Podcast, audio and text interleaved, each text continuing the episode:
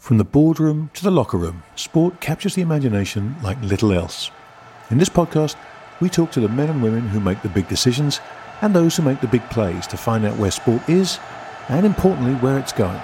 But we do so through the only eyes that matter those of the fan.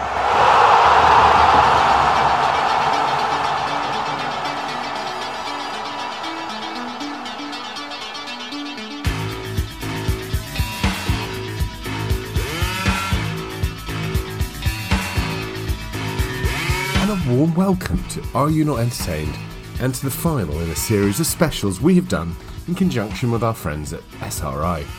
Now, usually at the start of every month, we bring you the Captain's Table. But the Rive Gauche is in a dry dock until the end of the year, having much needed hull restoration and giving the crew some much needed shore leave. So this month, we are bringing you a bit of a sports tech special.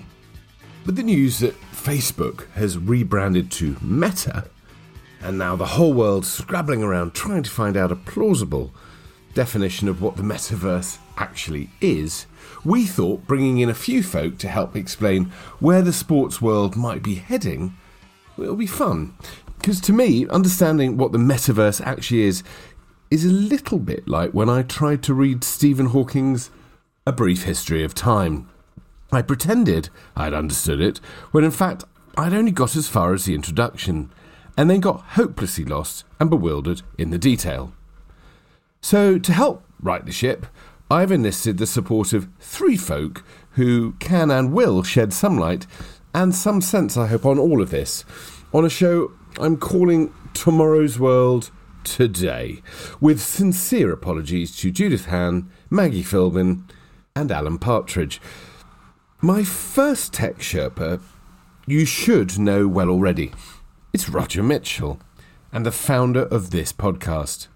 The sports industry's finest agitator, in my opinion. A corporate finance guy in both the music and the sports industry, and now an advisor on early stage tech businesses in sport.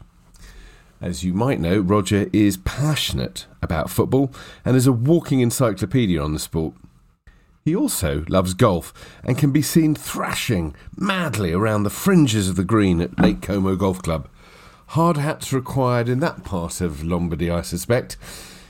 And talking golf, our next guest is Ed Crossman. Ed is the co founder of a tech business that I suspect you won't have heard about yet, but you will soon. Clipped is a platform that I believe is going to do for golf what Strava did for cycling and running. A platform that aggregates all the shot and the swing and the wearable data that golfers use and pulls it into one place onto an app. Ed is an avid golfer, as you'd expect, and he played at Oxford University, meaning he's terribly bright. He was also a private equity guy initially, which is kind of interesting given what we talk about finance and sport. But he gave up golf for a decade to do mad triathlons. He tells me he competed in the Norseman, which is apparently the world's hardest Ironman, and cycling. And during that time, saw how Strava transformed those sports.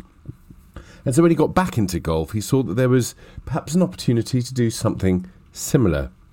And as you'd expect, he's a sort of cycling uh, triathlon type to nut and a golfer, and I cannot wait to talk to him a little bit more about all of this this stuff.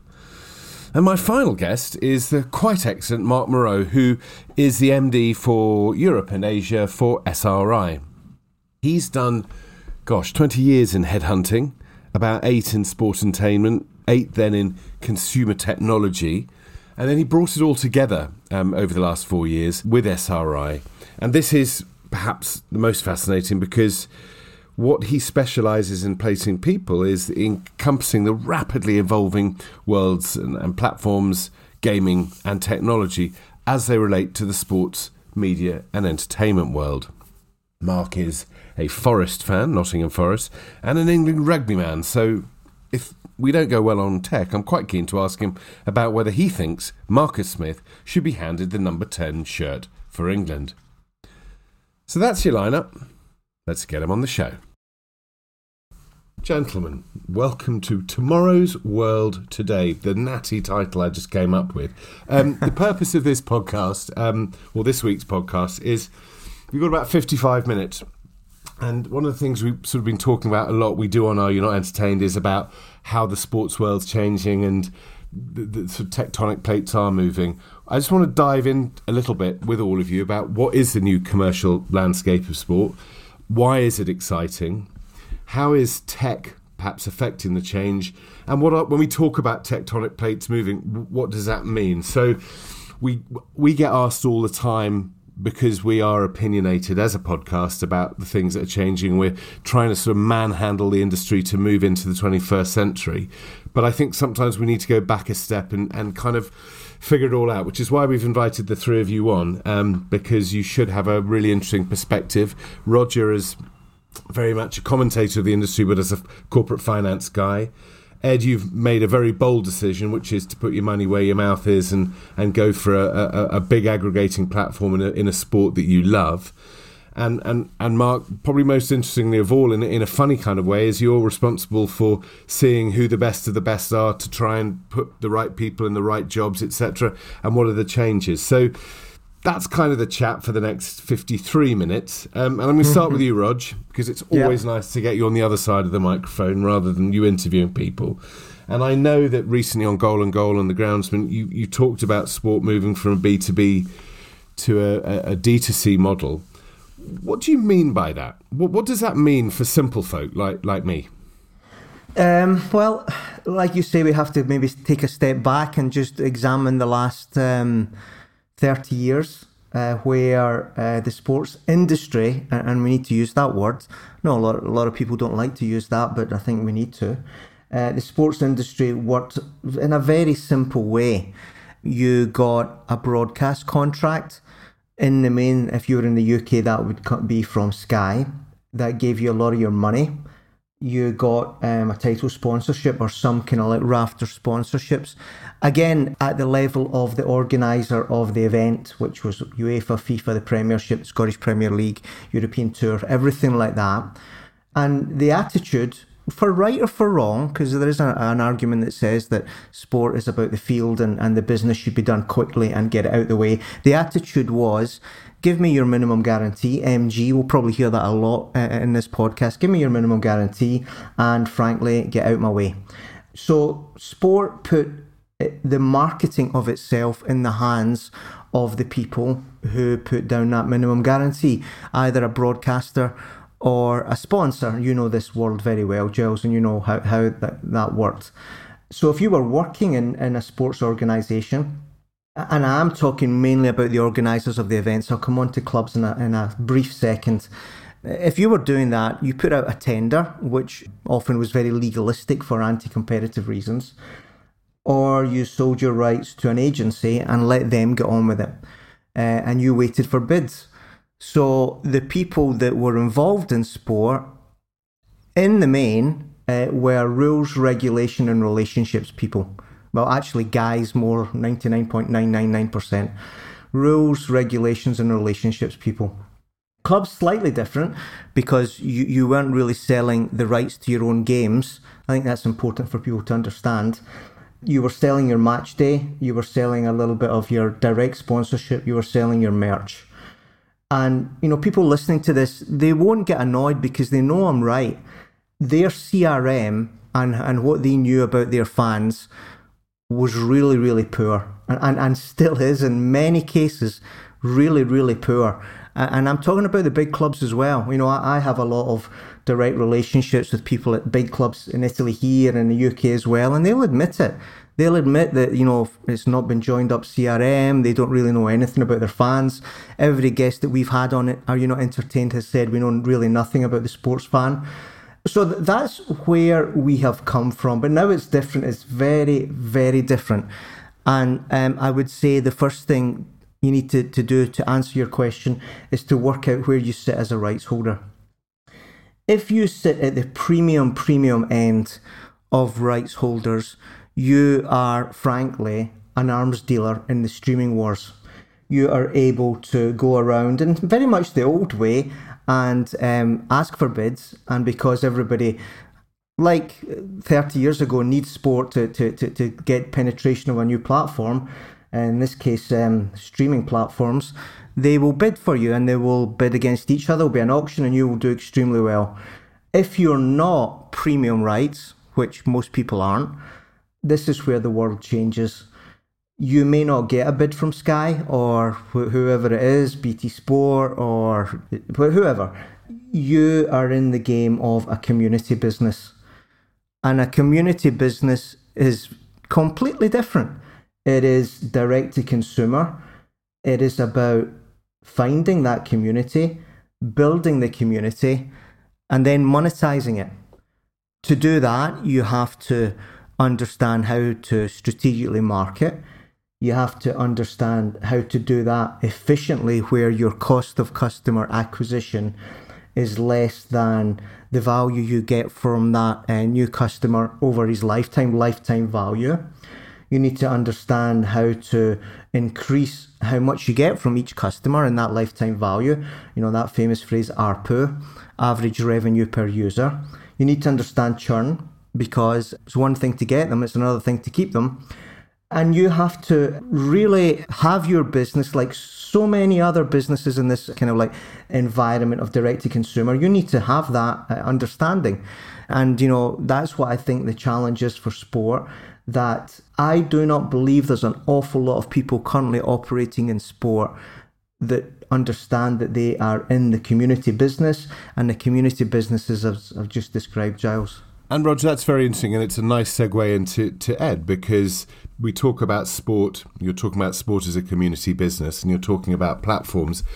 Ed, I mean, you'll have to explain to, to the listeners because no one knows who Clipped is because it's a, a company that is about to, to, to, to rear its head, I suspect, knowing the plans you've got. But this is the vision you've had of making money commercializing the ultimate community, which in your case is the golf community. Tell us a bit more. Yeah, I think um, where Roger comes from is to think of uh, sports lovers as fans, but they're not just fans, they're often participants. I mean, the reason you fall in love with a sport is normally because you started playing it. And so for us, it's kind of thinking about, well, as a as a participant of that sport, kind of what are you doing? And so for us within golf, you know, one of the great things about golf is both people play it and love it and kind of consume it as fans. So at Clipped, we're thinking about all the places that people actually gather data, um, but maybe on the lesson tee or on the course or in, in a simulator. So we bring all that data together um, to allow people to really understand what's what, what's going on with their games. But kind of that idea of, of the aggregation of, of the participant is taken from places like Strava, Zwift, World AI, and I'll kind of refer back to these guys a bit kind of as, as the conversation goes on. But we think it's really important to think of uh, think of the sports lover, yeah, just not as a not just as a fan, but also as a participant. And and Ed, that's to me that's fascinating, and that, as someone who's been quite involved in the game of golf, not not fortunately on the golf course very much, because there's people who listen to this podcast so I'm crap. But in terms of investment, Roger's old um, thesis of, of the landscape is absolutely right, is that you'd rely on television deals and big sponsors to come in. But it seems to me where you and Strava and others Zwift are doing is saying, well, there is a big fan base out there. In golf's case, it's global. And that is monetizable by collecting um, data coming in and creating that community. What was your um, sort of epiphany? What was the sort of the moment, your eureka moment, I guess? Yeah, I suppose Strava, are the really pioneers, they're the people who, you know, a decade ago really realized the power of the participant within the sport. And they, I would argue now, they're the most powerful business within cycling and running. If they know what's going on anywhere around the world at any one time, no one else has a clue. You talk to any of the rights holders, as Roger alluded to, like they've got no idea what any of the actual kind of participants of the sport are, are really doing, where they're playing, how they're doing it, who they're doing it with. Strava knows all those things. For me, I actually um, I played golf pretty seriously up up through university, and then I gave up the sport for a decade. I went and did kind of the the classic person who works in finance, did Ironman and things like that, and kind of went away from golf, but then came back to golf a few years ago and saw like hadn't really changed. I thought on the surface but underneath, actually, kind of a world of connected devices of, of capturing some of the data has really happened. You've seen a proliferation of smart range, the top golf, Toptracer, sort of sim golf growing hugely, and on course data capture growing. Be you me using my Garmin watch, or you're one of the pros with basically someone following you around and gathering the data for you. Suddenly, every activity within golf is being captured, and so bringing that all together is really powerful. And um, yeah, so following on to people like Zwift who've really shown how to monetize that. They've they've provided the tools that those who really love cycling really want to use.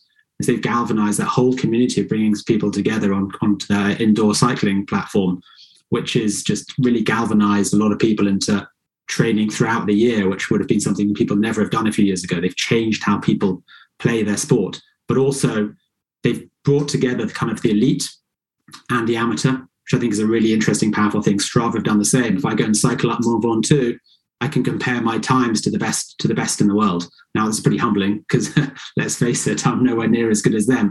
But it really brings it to life, kind of that connection between the elite and, and the rest of us who who are, you know, they're our heroes. We are fans as well as participants in the sport.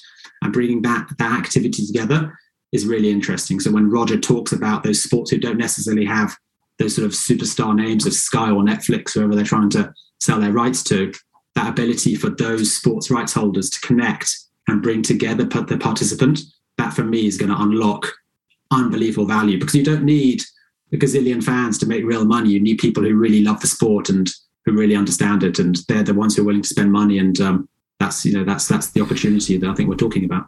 And and this is fascinating to me. So Roger has given the kind of has laid out the the, the, the um, if you like the the vision of where the, the financial landscape of sport is moving to. Ed, you're living it you're, you're building a platform in order to try and make that work and to try and um, monetize what is a colossal and very valuable audience, which is the golf audience. And Mark, you've um, worked in the, in there, sort of putting the right people in the right jobs and working with rights holders in sport and music and entertainment for, I think, about twenty years. And I know you've done a lot of consumer tech as well.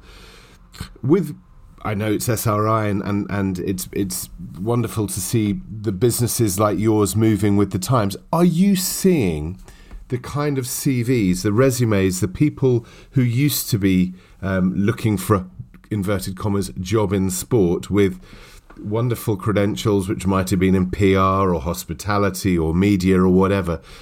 Are, are those changing now? Are the criteria changing for what what rights holder do they know that things have changed? Are they asking for new talent? What's it like on the sharp end? So many questions, Giles. So many questions.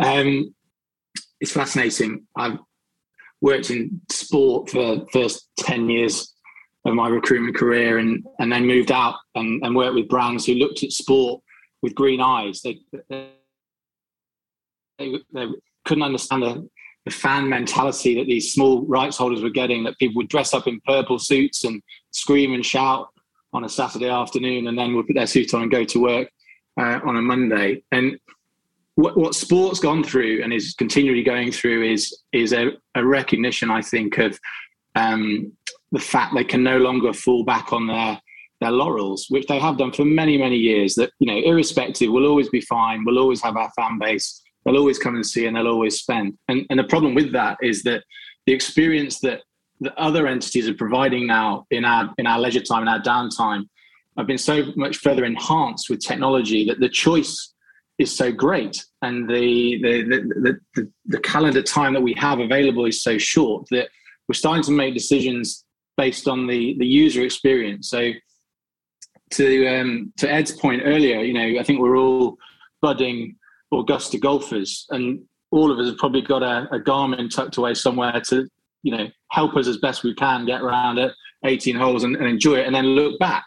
And if we take that concept into everything that we're doing, that appetite, that insatiable appetite for knowledge and data, real time is is ever present. You know, whether it's Bryson's drive on the par five to within you know 20 feet, or whether it's Buttler's 102 meter six in in the uh, 2020 what, whatever it may be we want we want that information we want that data so what does that what does that mean to sports rights holders well they've got to start fishing in talent pools that they're not necessarily comfortable fishing in and and what's been fascinating is those can be finance utilities fmcg retail airline telco to name but a few and what I, what I found certainly in the last five to seven years is there are people in those businesses, in those industries, who would love to work in sport. You know, if they could take their knowledge around data, around CRM, around insight, and apply that in their passion point, that that's dream ticket. But they never thought those roles would ever be available.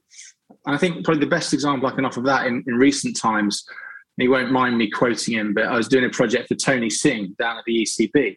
And he asked me to, to find him a data and digital director.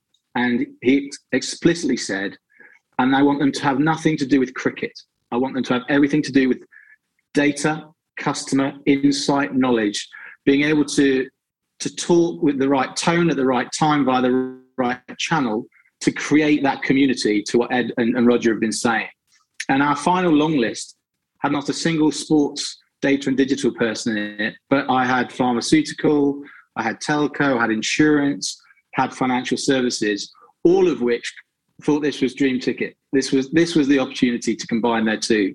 So yes, in answer, there are now opportunities that people never thought would exist, and those sporting rights holders are scratching their heads as to well, where do I go? Who do I talk to? What do I build around it to ensure success? And 10% of them make the leap of faith, the 90% get to the edge and then go, actually, you know, I'll go back to where I was before because that's where I'm so, so, so, Mark, let me ask you: Is this the great myth then of sport? And I think I know Roger's probably about to smirk, which means I think I might be on the right track here. Which is, do you think there's been a myth in the sports industry, the kind of maybe even the boys club which is if you're in you're in and you know the right people little nudge little wink here you can move the job along. But if you haven't worked in the sports sector you probably could never really make it outsider. Do you think is that the needle that is shifting which is to say sport is business people have specialisms within business whether it be tech whether it be digital whether it be finance whatever it may be and therefore if sport is one of the great global industries, it needs to sort of jettison that sense of do you wear the right blazer, sort of the Etonian um, old school tie, and move to just find and be a meritocratic industry. And has it is it happening? it, it is 150% happening. And I think they, the school or the tie or the um, uh, cryptic handshake is is gone, is absolutely gone. And I know we've waxed lyrical uh, around the acceleration of technology through COVID. But you know, the propensity for people to engage digitally, to make payments through mobile for significant purchases. You know, you've only got to look at the battle between Cazoo and Cinch at the moment. You know, making a 15, 20, 25k purchase without actually seeing the product through my mobile would never have happened before lockdown. And that's why the you know boom market right there. Oh, look, there's a number of examples in the last couple of years. Catherine Newman going into Man United from the FT, um, Matt McKee joining the IOC from his tenure at Electronic Arts, and before that, I think he was at Glaxo. Um, more recently, Andrew Hayworth shift, shifting over from BT into into the Premier League. Mark Darbon, even from 2012, from his days at Diageo you know, these are these are genuine, credible business people who are applying their trade incredibly successfully in in the, in the area and industry that you and I and the guys on the on the podcast love every day. And so they're beginning to make a difference. They are shifting the needle. They are bringing out skill set and propensity to think about things differently. I think probably the best exponent of that is a guy called um, Michael Sutherland, who's the transformation officer at Real Madrid. And I sat with him for an hour and, and he just said, Look, I'm trying to invert the pyramid. You know, it's always been that the game was at the point and, and the brand was at the base. And he's just flipped it upside down. Get the brand right, get the community right, get the engagement right, get the channels right. Doesn't actually matter what happens on the pitch because you'll have that community and they'll be behind you whatever goes on. And that's the behavior that's been going on for eons in other industries. And that's the behavior that we need to now start seeing in the league's teams rights holders. Okay, so Rog, let me bring you in here. You are very involved and, and advise a number of um, early stage companies, not even startups very often, um, who want to be in the sports and entertainment industry. And they've got good ideas, etc., etc., and you can see a way forward them. But there has to be, or there has been perhaps a discrepancy between those tech firms, their um, ability to understand what the potential customer might want versus what the customer might understand they need. And there seems to be a bit of a gap between people with a brilliant idea and those who are charged with um, buying the great idea. Are you seeing change? I mean, a year in in in modern um, the modern sports industry is goes in a uh, blink of an eye. Are you seeing this change that, that, that Mark's talking about, that, that they are beginning to get it with some of the, the, the companies that you've um, been involved with and advised? That's a great question. Um, I, I would say, sadly, not really. Everybody who's listening to this, who's in the game of selling some kind of like SaaS technology, that could be on the marketing, the content side, or it could be on the performance side. Selling that into sports organizations knows how frustrating that is. You have got an extremely long sales cycle. You have got um, these organizations work in silos, they, they don't speak to each other. The, the, the killer is this one. They will spend uh, 150 grand a week for a striker that will spend most of his time on the bench or the stand in the blink of an eye, but will struggle to pay 30k SaaS fee a year for technology that could let them understand better their uh, uh, audience and their fan base. That's the reality of it, however you want to tell it. I, I can say that from direct experience the the the the, the, ch- the challenge going forward is to see how that evolves in a moment when you know if you go back to uh, average revenue per user you know uh, you've got all these new revenue streams coming in that frankly sport doesn't understand you know if you if you look at uh, not just NFTs but if you look at uh, digital goods and how, how the kids uh, buy these kind of virtual props and, and everything like that. If you look at you know what Fanatics is doing with e-commerce, um, if you look at uh, uh, obviously the betting companies, th- these are all things that you say once you've got the customer fan, how do I, I upsell them? So the opportunities for sport are huge, but in my experience, it's a little bit, you know, that famous little vignette where you see um, these guys trying to sell the machine gun to the medieval king who's holding up his hand saying, Can't you see I'm so busy? Don't bother me now. Where they've got the solution to all his problems, but he can't dedicate any time to them. That's where sport is.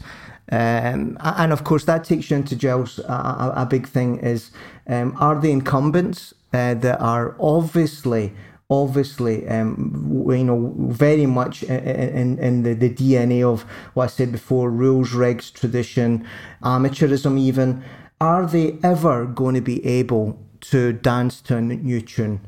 Or are the challenger leagues that are born like the way Clipped is, which very much is you know, it's a Strava mindset. It, it, it, it's a it's a it's a Spotify mindset. It's a mindset of people that have got subscription businesses and know how to upsell. You know, uh, whether it's the FT or the New York Times or the Economist or, or as I say, you know, uh, the Athletic. Are they going to be able to understand that and get these people in here? Because you know, um, Ed's right. It doesn't need to be a big community. You know, this is the thing that I think people miss you know, you can have a small sport with a small community, but if you're really good at strategic marketing and you're really good at your product market fit, you can still make a decent business out of that. And we've seen that Giles with, you know, the triathlon people, Sam Renouf. Uh, we've seen it with SailGP. The, the examples are all over the place.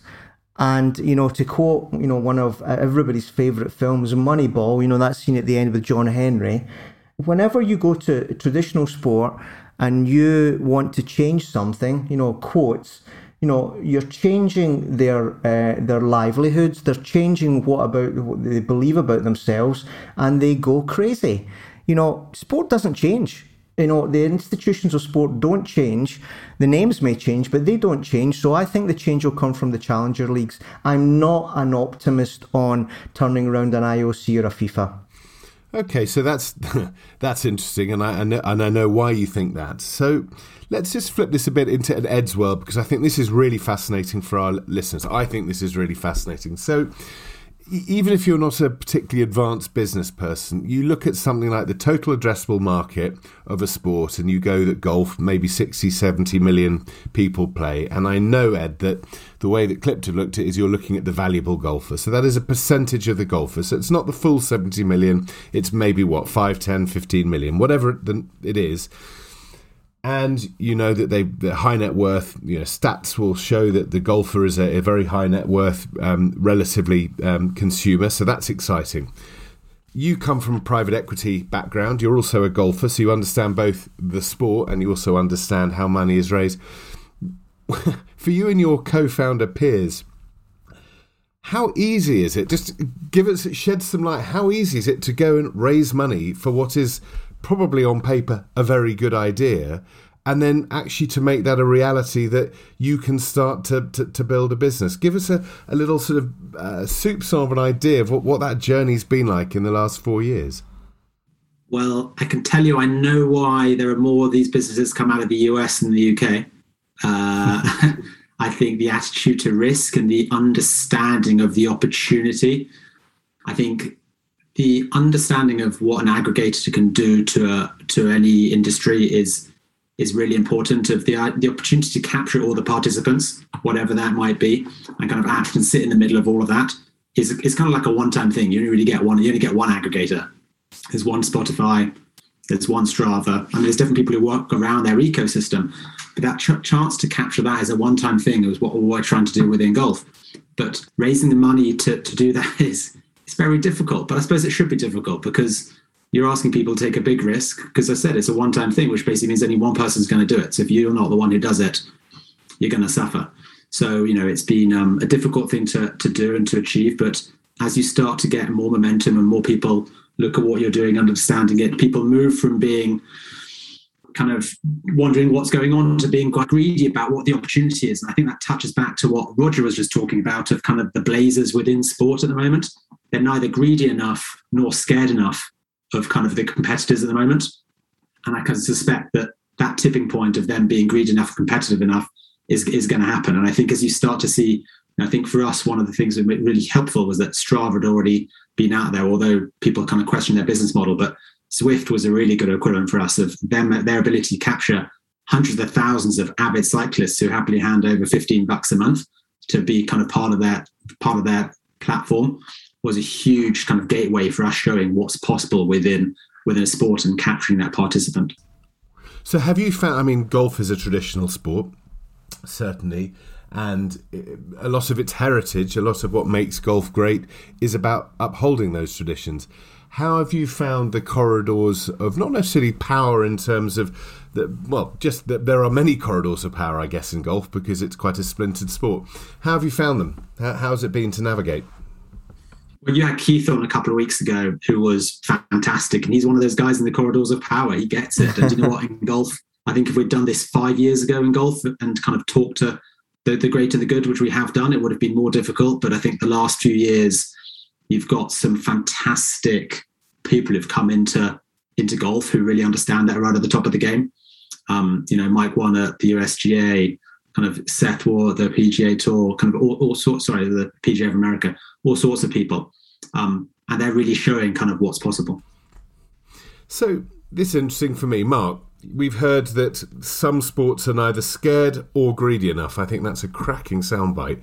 Um, uh, so, do you do you concur with that, Mark? Do you think that the penny is dropping? That if you're going to keep your beloved um, crest alive, I guess is one way of putting it, that you need to get either greedier. And do you think uh, there hasn't been enough fear, and and moreover, do you think that there's just a complacency that has sort of dominated sport for, for years and years? And it, is that what you kind of see?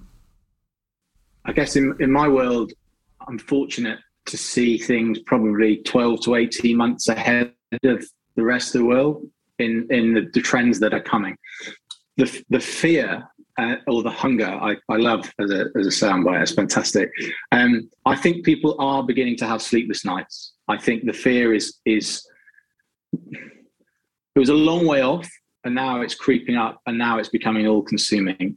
And it's the fear of of how to react and how to respond effectively, because people you know people can take the headlines of you know we need to shift to a D2C strategy. Okay, great. What does that mean? What does that actually mean to our business? What does that mean in terms of our org chart, our structure, our cost, our relationship, and so forth? So I definitely think the fear's there. The, the, the greediness, I think, will. Um, if I look at other industries that I've serviced, if I look at banking, Giles, from your old world, you know, when I used to do some work in banking, I moved people from the green one to the blue one to the red one and, and moved them around and around. The infrastructure of what had been there for, for hundreds of years of, you know, we are banking, no one can touch us, we are, you know, unconquerable. There's a little bit of that in sport, right? There is a little bit of that in sport. And that fear of Zwift, SailGP, Formula E, IPL, the 100, and the, and the list goes on, taking our time, taking our eyeball, taking our engagement. Oh, and actually, look, they're doing it better. And they're utilizing technology to talk to me and engage with me and communicate with me. Oh, it's actually a lot better than the club that I've grown up loving from when I was a boy. So the, the fear and greediness is definitely coming. And when I sit with clients at the moment, I can you can see that they're concerned. You can see that, that, that they're questioning legacy and history and how we've done it. The key is what they then do. And so all, all that we're getting at the moment is, well, how are they doing it? How are they doing it? How are they doing it? From inside sector and outside sector. Because if I could assimilate all that information and take the best bits and then create my strategy, then I won't just be comparable to my nearest competitor, I'll be ahead of them. And that's where everyone wants to try and get to. But there's that first mover of, of, of I'm not going to go, I'm going to watch them first. And that's the space we're in right now. And I think as, as the next generation come through and take those C suite positions and take those board positions, their appetite to take the risk and be hungry and be fearful will be far greater than those that may well be sitting there going, Do you know what? If I can eat this out another five years or so and then retire and I'm out the door, then that's all good for me and everything's rosy, right? that's the bit that we're going into. That's the phase that we're going into. And, and technology is that catalyst, right? Technology is, is there to reduce friction, make my life far more far easier than it would be, you know, reduce time reduce my interaction with individuals if needs be. And that is the fear. That is the fear that a lot of the rights holders have that, well, that's not how our business works. And that's going to affect everyone in my business. And I'm not going to rip that all up just for the sake of a, a mobile app or a, a data strategy or a digital, you know. So this this shift is is you know it's pent up and it's coming and it will come at a rate of knots. And you know, I, I take your point, Roger, that you're not seeing it, but all the conversations that I'm having, you know, if I if I take a, a chief commercial officer role three years ago, five years ago, I'd still have you know shirt front, arm sleeve, LED, naming rights, same sponsorship model that we've run for uh, annals of time now on a roll for the next five years, that's almost forgotten. And they're almost swinging too far and going, well, what's my social media rate card? What's my content calendar? How am I monetizing that? And for me, it's about balance, right? You don't throw everything out immediately and switch because you know, there's no need to. It's those that find the right balance and, and, and, combination of hitting all those channels, monetizing all those assets, of which they've got you know a wealth of in front of them, that they're just not quite sure about how to get the best from them. And that's the bit from a talent perspective we're in the epicenter of right now. And you know, for me, it, it'll be fascinating when a sports rights holder comes to me and said, "I want a chief officer." You know, that's a tech term. That's a platform, a marketplace. Chief product officer been there for many, many years. Where am I going to get a chief product officer for a sports team or a league? because that is going to be the end-to-end customer journey. That's going to incorporate brand, incorporate media rights, incorporate sponsorship, and listen to what the fans are saying. Stop selling me what you think I want to buy. Start listening to what I want to buy, and then market that. And that's the bit we're at right now. And to, Roger, to your point, yes, it's not happening everywhere, but it is happening. That's all true, and it's very well articulated. But you know, if you go to, I think there's a fundamental misunderstanding about what a sports organisation is. Uh, they still think they're in the business of putting on an event every weekend. they're not. They're not. Uh, they're they're media companies. They are community businesses. And you know, Ed makes the point about American understanding this. Europe doesn't. You know, America understands the valuations of these kind of businesses. It's on a per user basis. Uh, they talk about unit economics. They talk about lifetime value being greater than cost of customer acquisition. I think if I did a, a, a straw poll of the biggest clubs in Europe and asked them to, to give me an essay on all this stuff, I think they would struggle. I think nine out of ten would struggle because it's a mindset change. This isn't let's add on digital, let's add on a, a, a little like app or a widget. It is it's a mindset change. Why is Pinterest valued at a per user basis significantly more than Man United that boasts it's got 1.1 billion fans? It's because the capital markets know that Man United hasn't got the first clue about how to monetize them. Yep. You, you know, and like the evidence is all around there. This is a state of mind thing. This isn't about skill set and, and matching, you know, the, the little uh, criteria list. Do you understand that you're in the community ARPU business or not?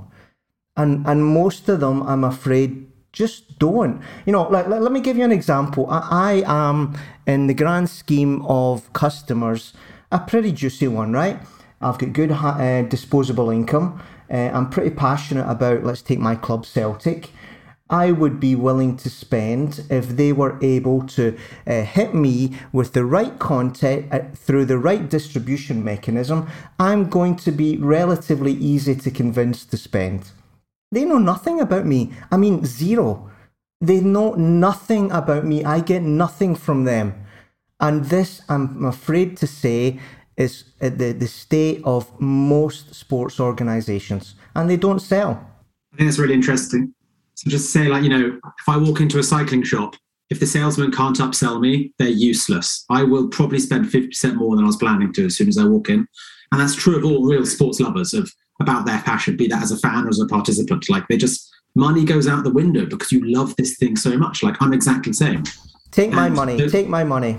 There's organizations who understand that. You know, like the viewing experience for a lot of sports, actually, to be fair, especially in the US, um, you know, is is often really poor because just the number of adverts you get. Like, it's kind of the opportunity to go direct to the consumer there and say, "What will you pay a month to to watch this sport?" is is kind of limitless because to watch it and have a great experience to understand and kind of really feel and live it and not kind of go back and go, "Oh, here's a replay of that shot or that moment." Kind of that's a huge opportunity which sports is just sports just aren't taking advantage of, in, in my opinion. So let's take this th- this greed theme because pe- people making money, and that if you don't is fearful, right? Who do we think, Rod? You may have a view on it. You all may have a view on it. Who's doing it well in terms of making that conversion to a D2C model that says we can make a lot of money from our fans who are bracket passionate and can be upsold. To your point, Ed who who can the industry learn from? Who is beginning to show the real uh, future for all platform businesses, for media businesses, which are sport? Rog. Yeah, um, you don't want to hear this. It's the betting companies. They get it. Lifetime value is greater than cost of acquisition.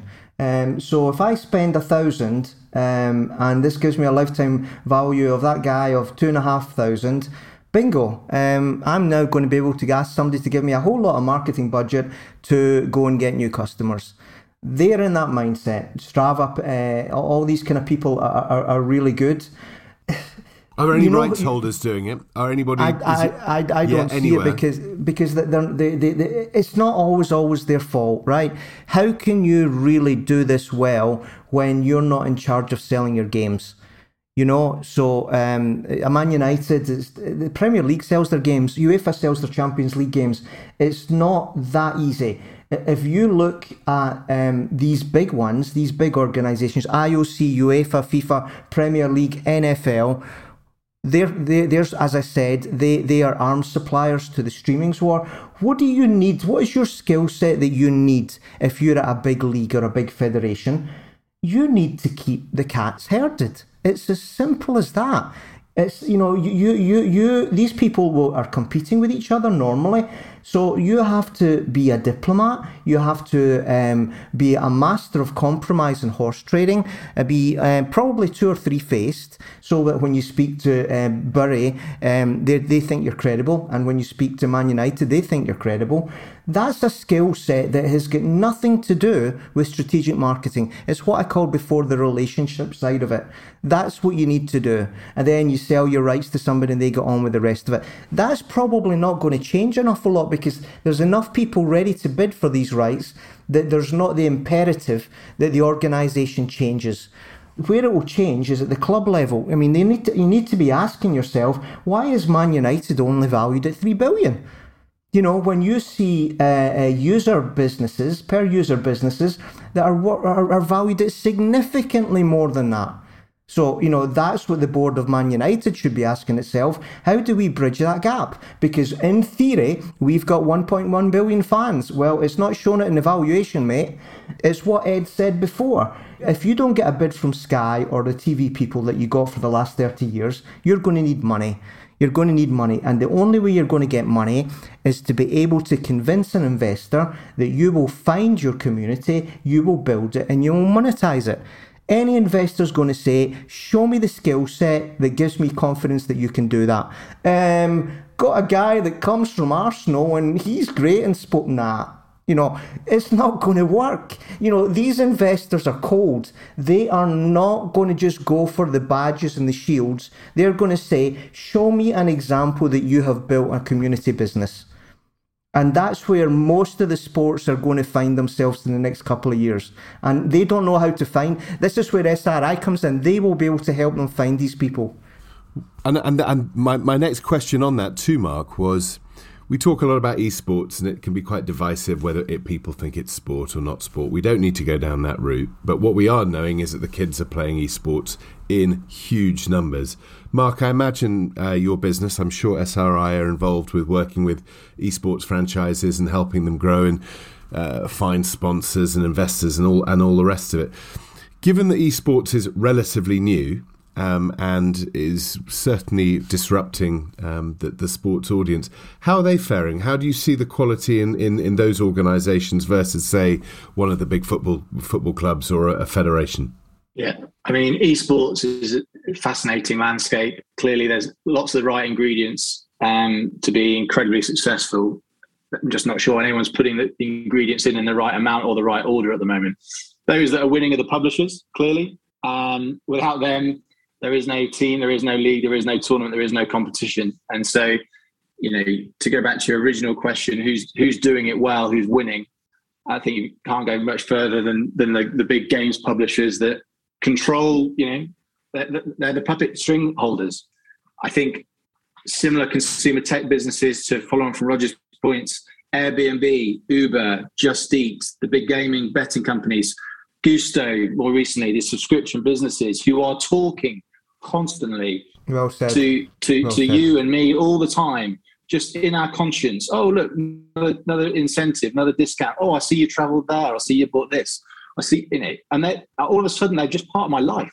And subliminally, I'm not. I'm, a, I'm a, I have an affinity, the strongest affinity, because they've been talking to me, and that's where our teams and clubs don't do it. They concentrate on the 80 minutes or 90 minutes or match every fortnight, and that that ridiculously small window of that's when we're going to talk. Well, that's ridiculous, isn't it? Clearly, you know, it's every bit of the time outside of that that we need to be having a conversation. And you know, again, Roger's comments made, made me smile. He's right in that a, lot of the clients I'll sit with have ambition to hire someone from an Uber or an Airbnb or a Google or a YouTube, but then they get cold feet. And, it, you know, it, they're probably right to get cold feet because actually they'll get organ rejection relatively quickly from a forward thinking, you know, monolithic consumer tech business who is used to operating in an organizational structure where the mindset is already there putting someone into a antiquated federation or governing body with a you know Harvard MBA and you know three years at Apple, three years at Facebook, three years at Amazon, it's probably doomed failure unless the mindset shift is total from the investors, from the board, from the chief exec, this from is, the C-suite. This is bang on. This is this is need to get to, and that is what is rare. That that you know overarching shift by all those that need to shift is the rare bit. I think that the conversations that are being had, definitely, you know, we know we need to do this, but when and how and who and so forth. Okay, well, we'll do another normal CCO or CDO or CTO hire that we used to, and then we'll revisit. And but if we can get if we can get you know this this it is seismic in some instances. And I was trying to think of a sporting rights holder that's done it successfully, which is probably indicative of the fact that they're not doing it particularly well. We, we can't. yeah, well, well, well, well, there is there is Go one. On. I've got one who've done it within cycling. Uh, Zwift and UCI have got a uh, esports Zwift World Championship coming up. It'll be live on YouTube. Yep. They've really embraced that. You know, each time that they've got the World Championships, they you know Zwift produce one of the courses. You can race and compare your time to the pros, etc. And I think those guys have really got it. Still fairly small. It's it's not massive, but there are people who are getting it and it's so engaging to do the same course as the pros. It is again what I said at the beginning. It's You're right. Bringing the, it's bringing the participant and the fan together with their heroes. It's so enlivening. It's so exciting. If you can do that, it's just gold dust, absolute what, gold dust. And what, what's amazing about that? Um, I've done some work with Zwift. I met with Eric uh, on a number of occasions, and, and Zwift was born out of him training in a basement going this there must be better ways of me training on my you know turbo trainer in the dark on a February um, evening. And so you know he's a he's a technologist from I think it's J.P. Morgan back in the day. And he just put his head to it with a couple of his old colleagues, and then they created this small community, and then they built it out and built it out, and this has got something.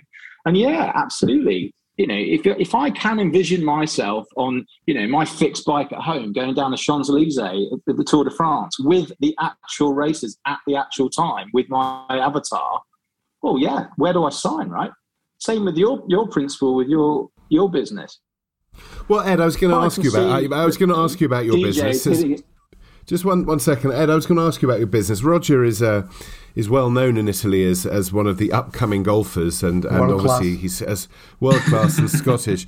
Tell us a little bit, and I'm actually asked the question a bit more seriously than it sounds. Is with what you're doing at Clippd, and it comes back to similar to Zwift and this whole sense of participation and people coming together.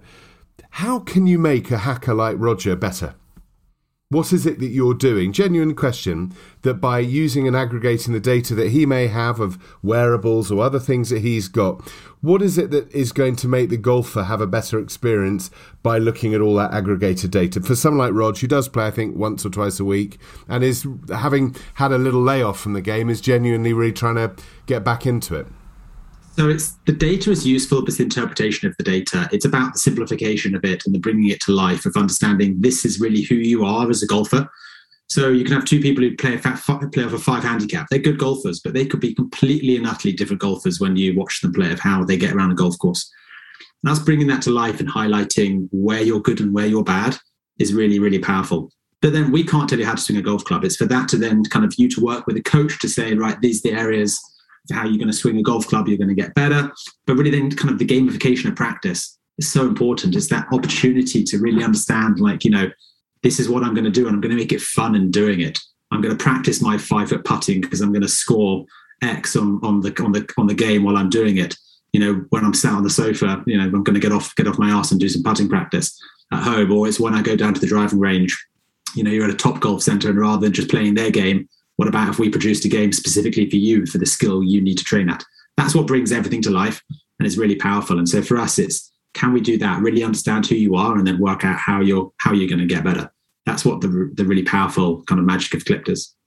And do you see other sports where um, this kind of participation? We've talked about Zwift. We've talked about um, Strava and so on, and, and now what with what Clippd is trying to do in golf.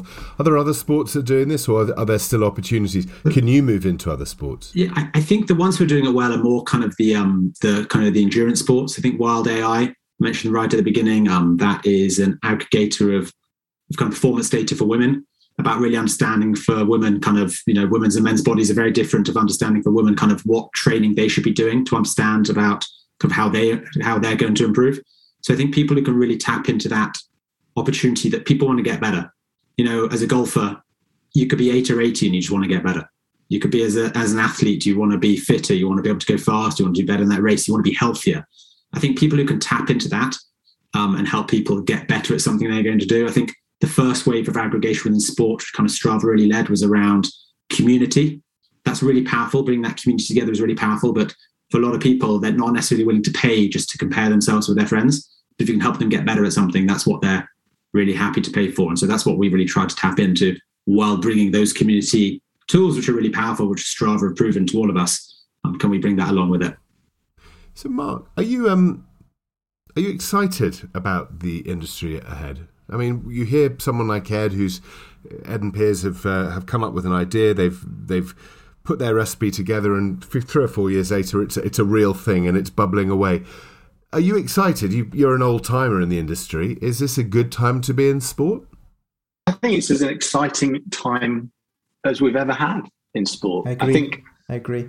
The, the, the opportunities are abundant, and because there's a genuine realization that all that we've been talking about is here, it's real, it's happening. Um, you know, if, if the likes of Augusta are beginning to engage with, you know, data partners, if the All England Club are engaging with data partners, you know, looking at you know, the TMO and Hawkeye, it's now just part and parcel. The you know the heartbeat of the ATP Championships when it's a close line call. That's just part of what we expect from the experience. And this is just the next layer and the next layer and the next layer. And I, I it's an incredibly exciting time. And Mrs. Moreau came to the races with us, a couple of mates, and she was betting on a mobile app, and she won four out of six races, and she thinks it's easy now, and that's what she'll do every time she goes to the races. She's a she's a convert, and she's a convert even, and so they're now marketing to her, and she's like, I'm going to put a bet on with, with whoever it may be. There you and, go. And this is it's easy, it's happening, right? It's happening, and so you know, I don't. Again, I would I would never want the the, the, the, the you know I'm trying to make an equivalent to be at Lords in the summer for a full day of cricket in the Harris Garden for a you know no one's to that's never to go right. It's not to stop me on the way home watching the highlights on sizzle reel on the train. So it's a combination of the two. It's not going to stop me making a bet on my mobile as I walk into the ground. It's not going to stop me booking my Uber to get home quicker ahead of everyone else. It just needs to all be incorporated. And, and to, to Clip's point, data is what we're all, you know, craving on everything. You know, can I be quicker, faster, jump further, throw the ball, kick the ball, whatever it may be. And I still play Saturday football, and a couple of lads are wearing the devices in the back of their shirts and then downloading after the game. It's Saturday football, you know. This is a bunch of 40 year old blokes running around the field. And they're looking at themselves, go, yeah, yeah, this is what I compare myself week on, week out. So I think there's huge opportunity. And, and it's just about having the comfort and confidence to make the step over the line, these rights holders, and, and take those best in class practices from those huge organizations that, as we highlighted earlier, the Ubers and the Airbnbs, have come from nowhere, right? They were an idea. And the idea has been around for many, many years. And they just put it and spun it and put it into a product that was elegant and easily consumable by the end user. And that's where sport needs to get to. Make it elegant, make it easy. Don't detract from the live event. It will always be there. We'll always want to go there and love it. But enhance it and improve it with these additional services, and it will only increase the, the audible to them. Gentlemen, I'm uh, conscious of time, but it would be remiss of me not to give uh, my, my, my, colleague and friend, Mr. Mitchell, um, uh, the last word. Well, I agree with a lot of what Mark said there. Uh, I think this is, you know, as the proverb goes, may we all live in interesting times. We've got an industry that is, its model has been turned upside down. This isn't, you know, a little bit of a change. Uh, this is a huge different state of mind. And I, I just love these moments. I think in these moments, the people that have got the right attitude uh, are going to do super well and going to have a really interesting time. I'll tell a little story about um, coming back to SRI and, and, and, and you know SRI have been helping us a little bit in this. Um, one of, one of the companies I work in, Zone Seven, we have got really really cutting edge deep learning, data data science. It, it's hard. It's really hard. Uh, top top level maths. And you know we're recruiting both on the data science side, but more importantly on the sales side. You know, uh, going into um, clubs and, and telling them what we can do for them. And, you know, we've been recruiting two uh, salespeople. I can tell you a little bit about that process because it is just so interesting. You know, they have to have the, the knowledge and the ability and the, the curiosity and the sales techniques to explain bleeding edge tech to a relatively old uh, industry. So they need to do that credibly because some clubs now, have got PhDs in their HR department. You know, Liverpool is full of PhDs uh, under Ian Graham. So you've got to be able to be credible with them. And then in the afternoon, after lunch in the canteen, you've got to go down to that dressing room in that boot room and talk to the medical person, talk to the, the performance person, maybe talk to the old coach and the assistant coach that are more of the Alex Ferguson type, you know, manager is God and everything type uh, person. And you need to get them on side as well. So we've gone through a process of trying to find these people that match those super hard skills and those um, excellent EQ soft skills. And, and, and Mark will back me up here. This is bloody hard. You know, the, the, the, the, the, it is not easy, but I'm telling you, if you can match those skills, the world is your oyster in the sports industry for the next two decades. If you can get those two things together. Well, it's um, it, it's it's it's. I agree. I, I, think it is the most exciting time I've ever known. I've been in the sports industry for thirty years, and whilst I may not be um, getting any caps for Wales anytime soon, it does feel like it could be uh, the, the the next chapter of of all of our lives is starting. Um, I'm very aware of time. People have uh, people tend to do an hour on a podcast, and then the dog walks over. So I, I would like to to finish by making sure that. Um, we at Are You Not Entertained, we thank um, obviously Ed and Mark for their time. Rog, lovely to have you as a guest on your own podcast. That's rather nice. It's like being served wine in your own house, I suspect. Rather nice. Um, Ed, how do how do people find out about what Clippd's up to? Uh, do you have a, like a thing like a Twitter handle or anything as advanced or LinkedIn? How, how can people follow you? Uh, just watch this space for now. Um, you can you can f- find us on Instagram at, at Clippd Golf and uh, at Clip clippd.com, C L I P P D. There's a bit a whole thing on there about why we're called that name as well, which is pretty interesting. But um, watch this space in the new year. Hopefully, um, you'll be hearing lots from us. Well, we look forward to that. And Mark, how, how do we all get a job? I mean, wh- how do we find you? I mean, how are you going to get us there? What, what, what's the, what's the scoop? Um, reach out to me on LinkedIn. I'm there, very visible. And otherwise, sriexecutive.com and all my team around the world um, with their specialisms and geography that are highlighted. So please, please do reach out. We love to talk to people uh, each and every day. Wonderful. And Mark, also thank you to SRI for, for supporting the show. And finally, as always with the last word, Roger, how on earth do we find you?